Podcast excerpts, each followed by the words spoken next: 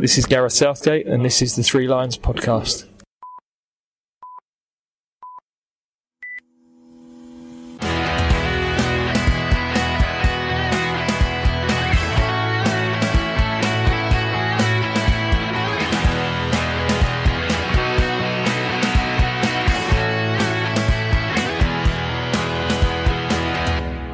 And welcome to the Three Lions podcast. My name is Russell Osborne and this is an independent England football supporters podcast. Thank you very much for all the feedback on the recent episode.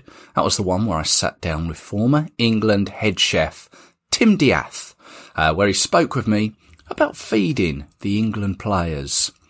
That's still available at threelionspodcast.com uh, and plenty of other podcast platforms. Now, I was going to put out a podcast that combined the She Believes Cup with the current situation and, and the Nations League. But I've decided that perhaps they should be separate and give them both the respect they deserve. So this one, I'm going to try and explain what we currently know with regards to England games and where we stand. Now, obviously, there's a lot of speculation around football at the moment with the coronavirus which the World Health Organization has now deemed to be a pandemic. It's a very fluid situation and highly likely that the situation will change very soon. And we all know that Italy has been unfortunately hit very hard. I'm recording this on Friday, the 13th of March, on a day where quite a lot of things have happened.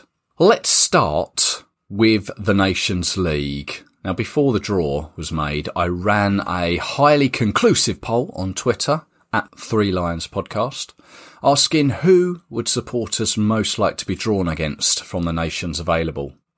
The results were Belgium, Bosnia and Herzegovina, and Iceland. And the nations that people didn't want to be drawn with were France, Ukraine, and Croatia. Now that draw was held in Amsterdam Tuesday the 2nd of March. Gareth Southgate was in attendance, as were plenty of national managers.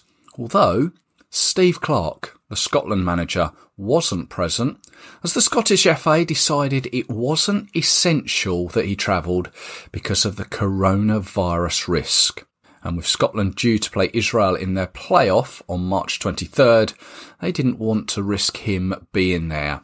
Now, England, we were pulled from pot one in League A, which meant we couldn't draw holders Portugal, Netherlands or Switzerland. If you remember correctly, they were all the finalists last year.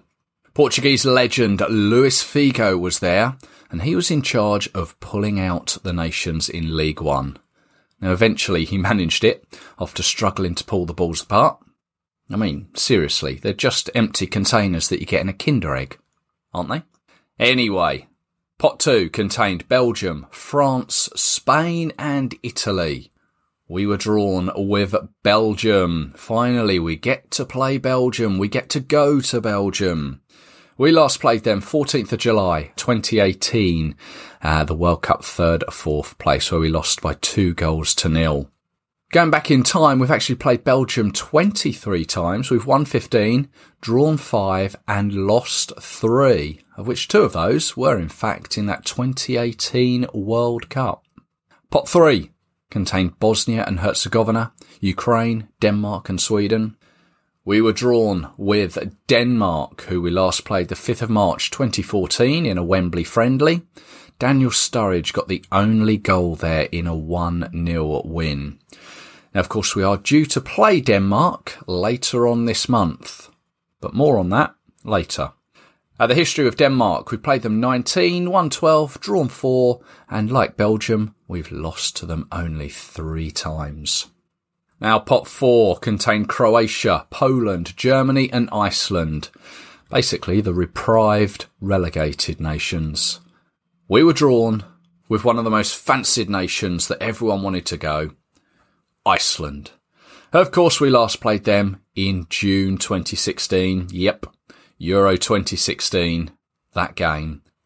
History wise, though, we've actually played Iceland only three times. First time back in 1982 where we drew 1-1.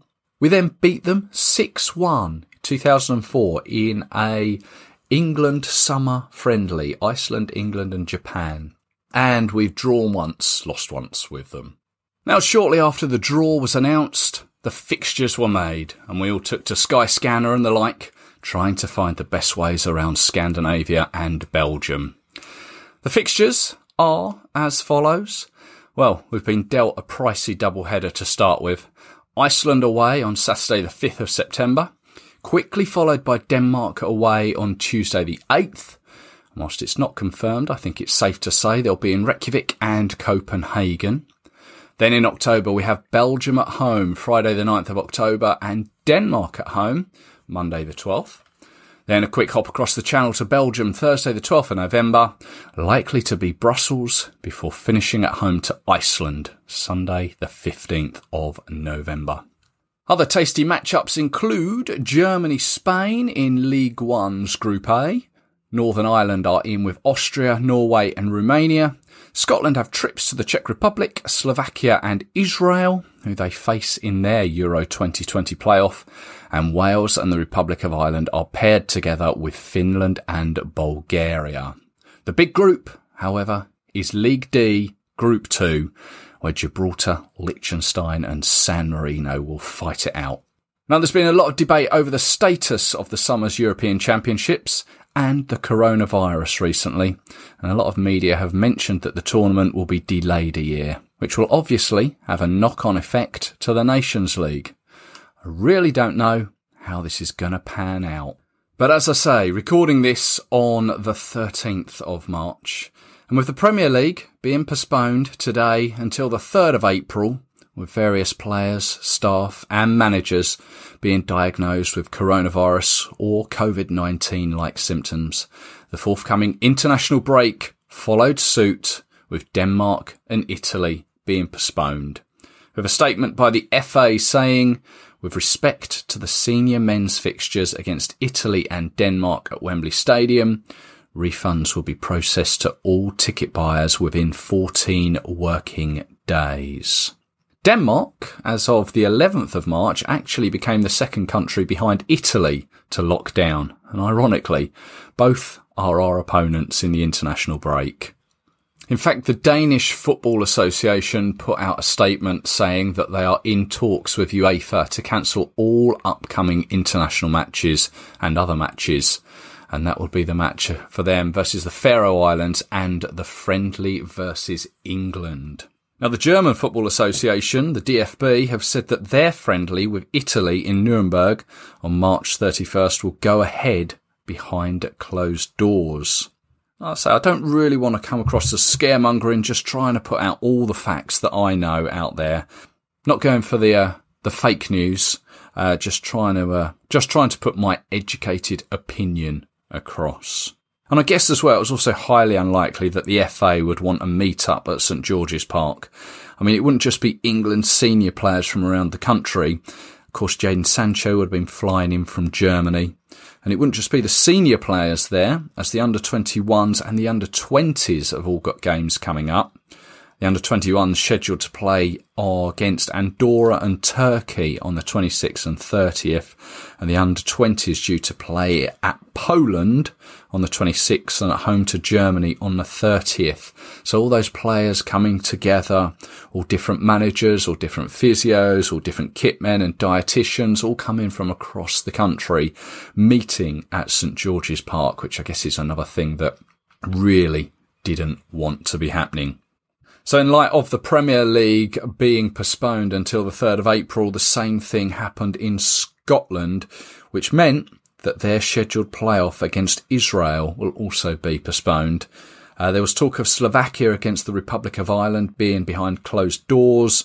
Uh, Bosnia and Herzegovina had requested their game with Northern Ireland to be postponed. And should Euro 2020 be postponed, which frankly I think is likely to happen. If they do think about postponing it, when are they likely to host it again? 2021 is being banded about as being the next time they can host it. This will be the same year as the Women's European Championships, which is due to be held here in England. The Premier League finally gave in and postponed their football Following in the path of the likes of Serie A, which also has been shelved until the 3rd of April, La Liga in Spain and France's Ligue 1 uh, also to be delayed. UEFA tournaments, Champions League and Europa League have been affected too. They have been suspended until further notice. Other sporting events, Six Nations Rugby, the Formula One has also gone by the wayside. Now, UEFA did actually put out a statement saying that representatives from each of the 55 member associations will have a video conference on the 17th of March to determine the fate of Euro 2020. Quite why we have to wait until then, when frankly I think we all know what is going to happen. If they've decided uh, suspension of both their own tournaments, the uh, the Champions League and the Europa League, I don't know why they have to wait until the 17th to decide what will happen to Euro 2020. That we uh, we have to wait until then. Does leave you thinking: Would the tournament stand a better chance had it have been solely or jointly held rather than being pan-European, as per uh, Michel Platini's wish? Possibly, but more likely not. Uh, every European country that is capable of hosting it is affected in some way, shape, or size regardless of where it is, there would be an influx of people into any one country. As much as I'm disappointed, people's safety is paramount. Of course, many of us, looking at the personal financial implications, like many others, I've paid up front for 7 Euro 2020 tickets. And although the Denmark and Italy games, the FA have advised refunds will be issued, I gambled on my flight to Dublin, which was always my own risk but flights also booked to Austria and Denmark. Thankfully, no ticket monies have been paid out for that though. And Romania at Villa Park, whether that will happen remains to be seen. Unlikely, I would imagine, but many will have already organised travel. It's not just supporters that will feel the hit. Companies, I guess, who have been appointed by UEFA for various reasons, catering, security, program printing, they're all going to be affected.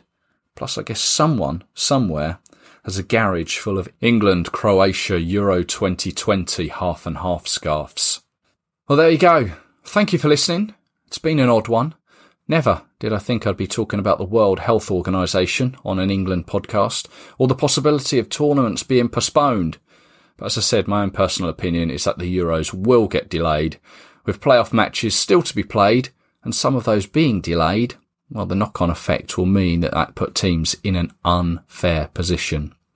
And in the grand scheme of things, as much as we all want to experience the tournament, people's health must come first. Now, if you want to follow the show on Twitter, you can do at Three Lions Podcast. We're also on Facebook and Instagram. And as I said, we will be back very soon. We've got another episode. We'll talk about the Lionesses. We've got another of our England at the European Championships. We'll continue with those. And I've also got another little idea up my sleeve, which I may need some help from you with. And also, I'd just like to say, if you yourself feel a little under the weather, look after yourself, follow the guidelines, and I wish you a speedy recovery. And hopefully, we'll all be back at a game together soon. Until then, cheers.